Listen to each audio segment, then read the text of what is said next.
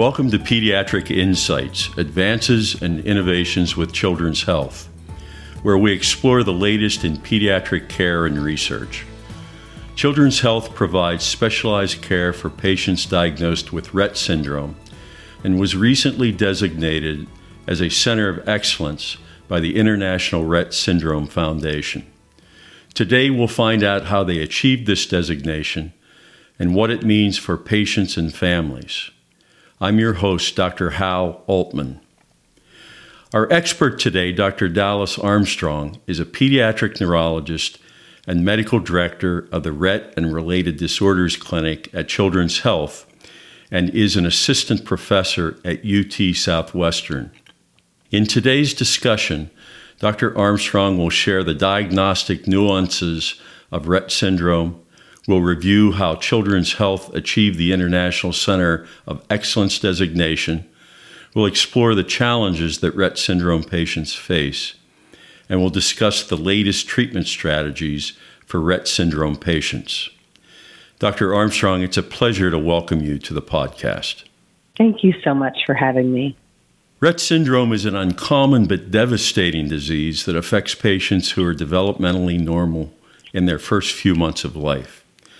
Dr. Armstrong, can you start by telling us about Rett syndrome, sharing its demographics, clinical features, and explaining its different classifications? Yes, I'd love to comment on that. Rett syndrome is a severe neurodevelopmental disease, as you mentioned, and it affects about 1 in 10,000 live births in girls. And it has these distinct clinical features, now I'm talking about classical Rett syndrome, that are beautifully summarized in the 2010 revised diagnostic criteria that came out. Dr. Neul is the first author on that paper, and it's a wonderful resource for people. But there's these very core criteria of a partial or complete loss of acquired purposeful hand skills. Think things children could once do for themselves, suddenly they're totally unable to do those things a partial or complete loss of the spoken language they once had. Gait abnormalities can be loss of gait or an apraxic gait. And these very stereotypic hand movements, the ones people are most familiar with are the midline hand wringing or squeezing, but there can certainly be a tapping, there can be tapping behind the back, not just at the midline. But as these hand movements begin, is usually around the time of a regression where they start losing skills that they once acquired. The interesting thing about classical Rett syndrome is after that period of regression, children often stabilize and actually start to acquire new skills. So part of what we do with families is you know, usually people come to us after they've gotten this diagnosis. So we're not doing as much with getting people diagnosed. That's something that's happening in their community. But when they come to us, part of what we're doing is really trying to optimize the development, minimize the regression if they're still in the regression phase, and optimize development going forward. Now, another thing I'd like to comment on when you think about classical Rett syndrome and their clinical course is we have these very clearly neurologic criteria of lost hand skills and walking and speaking and these very clear midline hand stereotypies. But Rett syndrome affects many body systems. Many of the families I meet have taught me so much about how important the GI issues in Rett syndrome are. Many of these young ladies, when I'm thinking about classical Rett, have reflux, they have this air swallowing that really distends their belly and makes them uncomfortable. They have really difficult struggles with constipation. And for some children, the motor skills required to eat and chew will become progressively more difficult. So meals will take more and more time, and it becomes very difficult for families to make sure that these young ladies are getting all the calories they need within a reasonable amount of time for each meal. And another body system that is less troublesome to families in general, but is something we pay very close attention to, is their cardiac system. Because children with classical Rett syndrome are much more likely to have some cardiac abnormalities that can come and go. So we screen them with an EKG, a electrocardiogram each year. And we also work very closely with Dr. Hong Wen at Children's Health, who is a cardiologist with particular interest in Rett syndrome and is actually working on some research now looking at factors that affect this atypical heart rhythm. Additionally, people with Rett syndrome, especially classical Rett syndrome, have these paroxysms, these sudden episodes of abnormal breathing. For some children, it's very quick breathing. For other children, it's a breath holding that you don't notice until they let that breath out. So they'll be quiet and still, and then you'll hear. And for many of these children, there will also be this very interesting bruxism or tooth grinding that seems to be exacerbated whenever their constipation flares or they feel very anxious. And they also have, to a varying degree, these young ladies will have real struggles with anxiety. And one of the things we've been learning is that as we're able to kind of ride the wave of technology advancements, we find that many of these young ladies who aren't able to express communication verbally and aren't able to use, for instance, sign language because of the hand stereotypies that occupy the movements of their hands. Once we use eye gaze devices for augmented communication, we find that there's so much that these young people want to say and communicate, and we find that their anxiety symptoms decrease as we're really aggressive at finding ways that work for them to actually help them express themselves. And another interesting note about that is for many people with Rett syndrome, there's a subtle contribution of cortical visual impairment, which is hard to assess because they're not talking to us saying, oh, well, I can't see that, or the edge of my vision is blurry, or any of those things. So we have to design their augmented communication device assuming that there's a component of cortical visual impairment so that we make the images that they're choosing between very rich and compelling, and we set them up for success with their device. And all of these are just kind of a smattering of the various body systems affected by classical Rett syndrome and why it's so important to try to go systematically through the body systems for each patient and think about what we need to be screening for and how we can optimize the function of each of those systems. That's very interesting. I think we as providers have a tendency to really get into the weeds when it comes to diagnosis and looking at this purely as a neurologic issue. But it's the day to day activities and functions that really affect the kids and the families. That's so true. You have used the term classical. I assume then that there's a non classical. Is that correct? Yes. And, you know, what's very interesting is when people were establishing these diagnostic criteria, it's important to remember that the state of genetic testing was very different at that time. So it was a lot more of that Oliver Sacksian neurology of looking for these constellations of symptoms and really trying to parse out groups. So, in that time, the scientific community that was interested in Rett syndrome were able to say this kind of classic quintessential Rett syndrome shares these features. Then there's this atypical Rett syndrome that shares some main criteria, but not all of them. And that became a more broad umbrella. And I'll talk about the various diagnoses that we now think of that fall under that atypical Rett designation in just a moment. But what's interesting is as people were doing that, on the side, marching to the beat of its own drummer, was advancements in our understanding of the genetics in various neurologic disorders. And throughout those years, certain single gene disorders were discovered that we now realize comprised a large minority of the patients in atypical Rett syndrome. For instance, abnormalities in the FOXG1 gene give a clinical phenotype that shares a lot of characteristics with Rett syndrome and was called atypical Rett syndrome, but not all of them. And similarly, abnormalities in CDKL5 gene are very similar, but usually affect children much earlier. You don't usually have that early normal development time. And there's some more single gene disorders that we're starting to see that can contribute to that body of patients who fall within atypical Rett syndrome. And then we also see a subgroup of patients who have very classic abnormalities in the MECP2 gene, which is associated with classic or typical Rett syndrome, but also have something else a second hit. You know, maybe they had some difficulties with birth and they suffered some brain injury around that in addition to their genetic change, or they have a second genetic change, for instance, limb girdle muscular dystrophy, that changed their early development. So they never hit that criteria of early normal development. And additionally, there are situations where we have When you think about classic or typical Rett, you're often thinking of girls because the predominant population are females. But there are these two distinct, very interesting populations of boys that we often see in our Rett clinics. One is a duplication, where instead of not having enough of the MECP2 protein, which is what we think of in classical Rett syndrome, they have too much.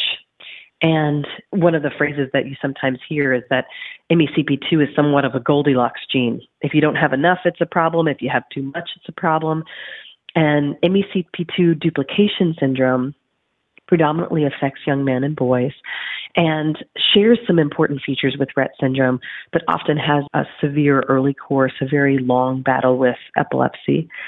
And similarly, in children who are little boys, the MECP2 gene resides on the X chromosome, which is an important comment to make. So, for some children who are little boys and have only one copy of the MECP2 gene and have a loss of function, not enough of the MECP2 protein, just like in classical Rett, there's a much more severe phenotype because they don't have some component of some typical MECP2 protein. And so we also take care of little boys with that disorder in our clinic as well.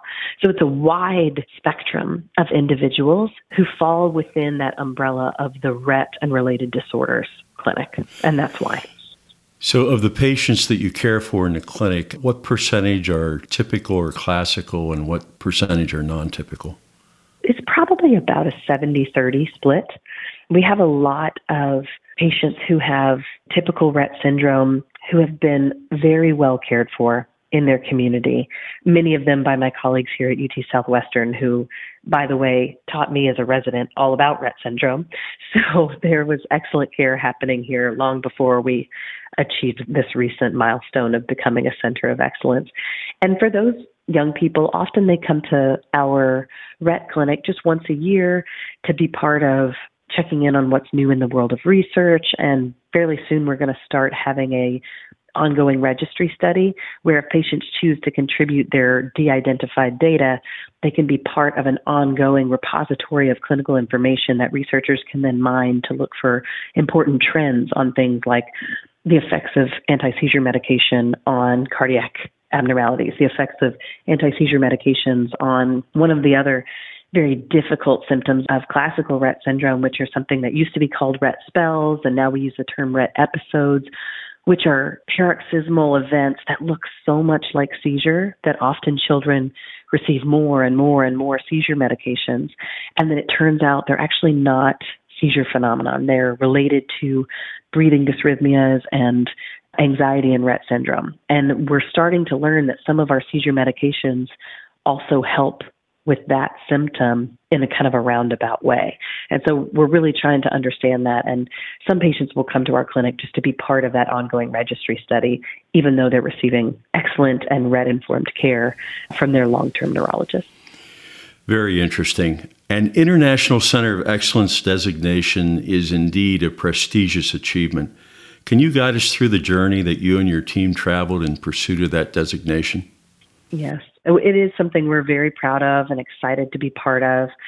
The International Rett Syndrome Foundation decided that there needed to be a clear rubric to be a center of excellence in an effort to try to help families navigate their child to a place where they could feel very comfortable that everything that needed to be checked was being checked. Now, this probably doesn't need saying. There are many people providing care to people with Rett syndrome outside of a center of excellence who are doing a wonderful job. So we don't think we have a monopoly on providing great care, just to be clear. But we did want to be part of jumping through those hoops and really doing the work to receive the certification because we wanted to be a place that families could find, especially when you think of a family who just got a new diagnosis and is going down the rabbit hole, reading online, feeling totally isolated. We wanted them to be able to find us and to come in and to see our clinic where we have so many team members who are very well versed in Rett syndrome. So the process honestly started as a dream what would it take and how can we build it and We were very lucky to have tons of programmatic support from leadership and some really great mentoring from the International Rett Syndrome Foundation team as well, who wanted us to be successful, which was a great feeling. And so part of becoming a center of excellence involves having a well established network of specialists who are informed about Rett syndrome and are enthusiastic about taking care of these young ladies. It has to do with the support staff in the clinic about a commitment to really follow the consensus guidelines for care in children with Rett syndrome. Dr. Fu out of Vanderbilt was the first author in this beautiful consensus guidelines on managing Rett syndrome across the lifespan paper, came out a couple of years ago, and it's really well organized into age. So general neurologists, pediatricians can look and see these beautiful tables that tell you here's the health supervision checklist by age for children with Rett and related disorders. And part of becoming a Rett Center of Excellence was a commitment to make sure that we are doing all those things. We're doing the screening, and we're also taking the very Rett informed history that lays the foundation for people who want to be part of the registry. But also, just last month, I had a, a patient who was a new patient to our Rett Center of Excellence. Their childhood had Rett for many years, was followed elsewhere. And we were just doing our history. Does she have this? Does she have this? Does she ever do this? And for several of the questions, her mother would say things like, I never knew that was a Rett thing. And by the end of the visit, there was this sense of just the questions were meaningful. So much Rett specific knowledge was given to the family just in our question template, you know, and that just felt so good because Sydney Cooper is our research coordinator for the Rett Center. And she and I did a lot of work on parsing out how to ask these and doing a lot of unglamorous type and delete and format, and to see it affect a family was very gratifying. Just to let them know that they're not alone. Yes, and to just have that lens of so many things where you say, oh, that's a Rett thing. I never knew. And your comment about letting families know they're not alone reminds me, too, that sometimes I think the most important thing that I do for a family in a new visit to the Rett clinic is honestly connecting them to the patient groups if they're not yet connected. The International Rett Syndrome Foundation had a Rett strollathon a couple of weeks ago, and all these families came together from North Texas, some of them from outside of North Texas. And just seeing all these families together, it was very moving. And to do this walk and see all of the support and the children being celebrated and all these families with their team shirts on, it was very meaningful. And I remember thinking, this may be the most important thing I do for families sometimes. So, is the Center of Excellence a regional resource, a national resource? How do you see yourselves? Well, the Centers of Excellence is a whole network nationally, but really our draw is largely Texas and then the surrounding states. Houston has a lovely and well established Center of Excellence as well, and so families can kind of choose what makes the most sense for them as far as driving because driving with any child I'm a parent, so driving a long way with any child is a commitment. I understand that. And certainly driving a long way with a child with particular medical complexity is no small feat. So we were really proud of that as well when we think about our families in Oklahoma who for years maybe had been driving to Houston for a Rett Center of Excellence. Opening up our center really cut those drive times, took it from an overnight trip to a day trip. And it's not too glamorous, but it sure is meaningful. Well, thanks for sharing that. We've already touched on this, but are there specific challenges that Rett syndrome patients and their families encounter that we haven't discussed? We've hit on some of the bigger ones, but I would say if you think about typically developing children, all of those predictable challenges, growth spurts, sleep regression, lost skills after you've been sick with the flu, all of those issues, they're just amplified in people with Rett syndrome and related disorder, all of those things get amplified. And additionally, I think we barely touched on it, but for many people, epilepsy and seizures are a really big part of their struggle. And for some children, those Rett episodes can look so much like seizures that it becomes this murky water for families. Do we increase this medicine that might make her feel sleepy if we get too high or not? And trying to parse that out and use electroencephalograms, EEGs effectively to find that out is just, it, it can be exhausting for families. And so it's one of the things that we're very passionate about coming alongside families to wade them through. We really pride ourselves on our responsiveness. Families can send us videos of events, and sometimes just the video alone is enough to be very definitive. And so that can save children an admission and an EEG. So we really try to work through that with families and check their blood levels of their medications in a way to optimize the seizure medicines while avoiding being overly sedated to try to minimize their pill burden and all that side effect profile to help them live a life that's unencumbered by their epilepsy. And that's something we're really passionate about as well. Sure. Can you share some of the latest treatment strategies for Rett syndrome patients and maybe comment on hope for future treatment? For a long time, the cutting edge treatments for Rett syndrome involved what not to do. It involved trying to optimize seizure meds and not to over medicate, and involved using formulations of seizure meds that could be once daily, or one of our medicines comes in like a Listerine breath strip type of formulation, and sometimes that was helpful for young ladies. It was very unglamorous, and people have been doing really good work with that. Recently, there are some advancements coming in March, which is really coming up. There is a new medication that's going to become prescribable from Acadia Pharmaceuticals called trofinetide. And it's actually a, a synthetic version of this amino terminal tripeptide to the insulin like growth factor 1 that we know is involved in the cascade of how the MECP2 protein affects the brain. And that is very exciting in the Rett community because there hasn't been a Rett specific intervention yet. So this is very exciting.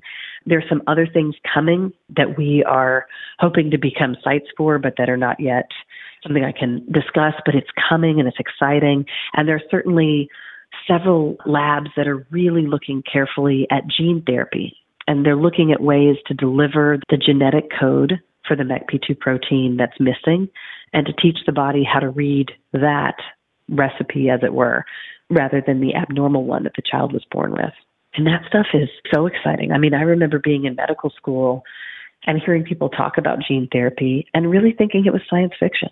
And to think that this is something that in my lifetime and in so many of my patients' lifetime is going to become available, it just gives you chills. It's very exciting. Absolutely. I couldn't agree with you more. So, in closing, Dr. Armstrong, is there anything else that you'd like to share with the audience about the Rett syndrome and related disorders clinic at Children's Health? Yes, I think it's important to share with physicians and families alike that when we created this clinic, we really were thinking of serving kind of three buckets, as it were, of patients. So, one is what we've already talked about families who just got a diagnosis, who are reeling, who find their way to the International Rett Syndrome Foundation resources and find a Center of Excellence clinic.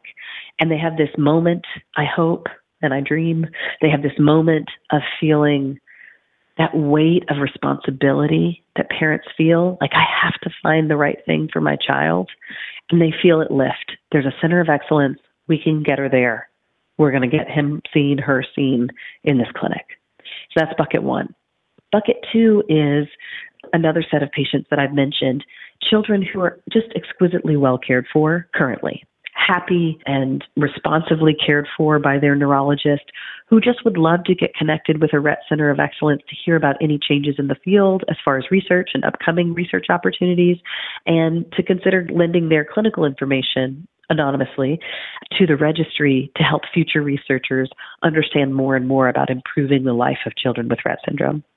And then the third bucket we haven't talked about yet is inpatients who to a point had been doing really well in their current care setting, but have hit one of those stormy moments. And they can happen in Rett syndrome, especially when I think about classical Rett syndrome where seizures just get really hard to manage sometimes.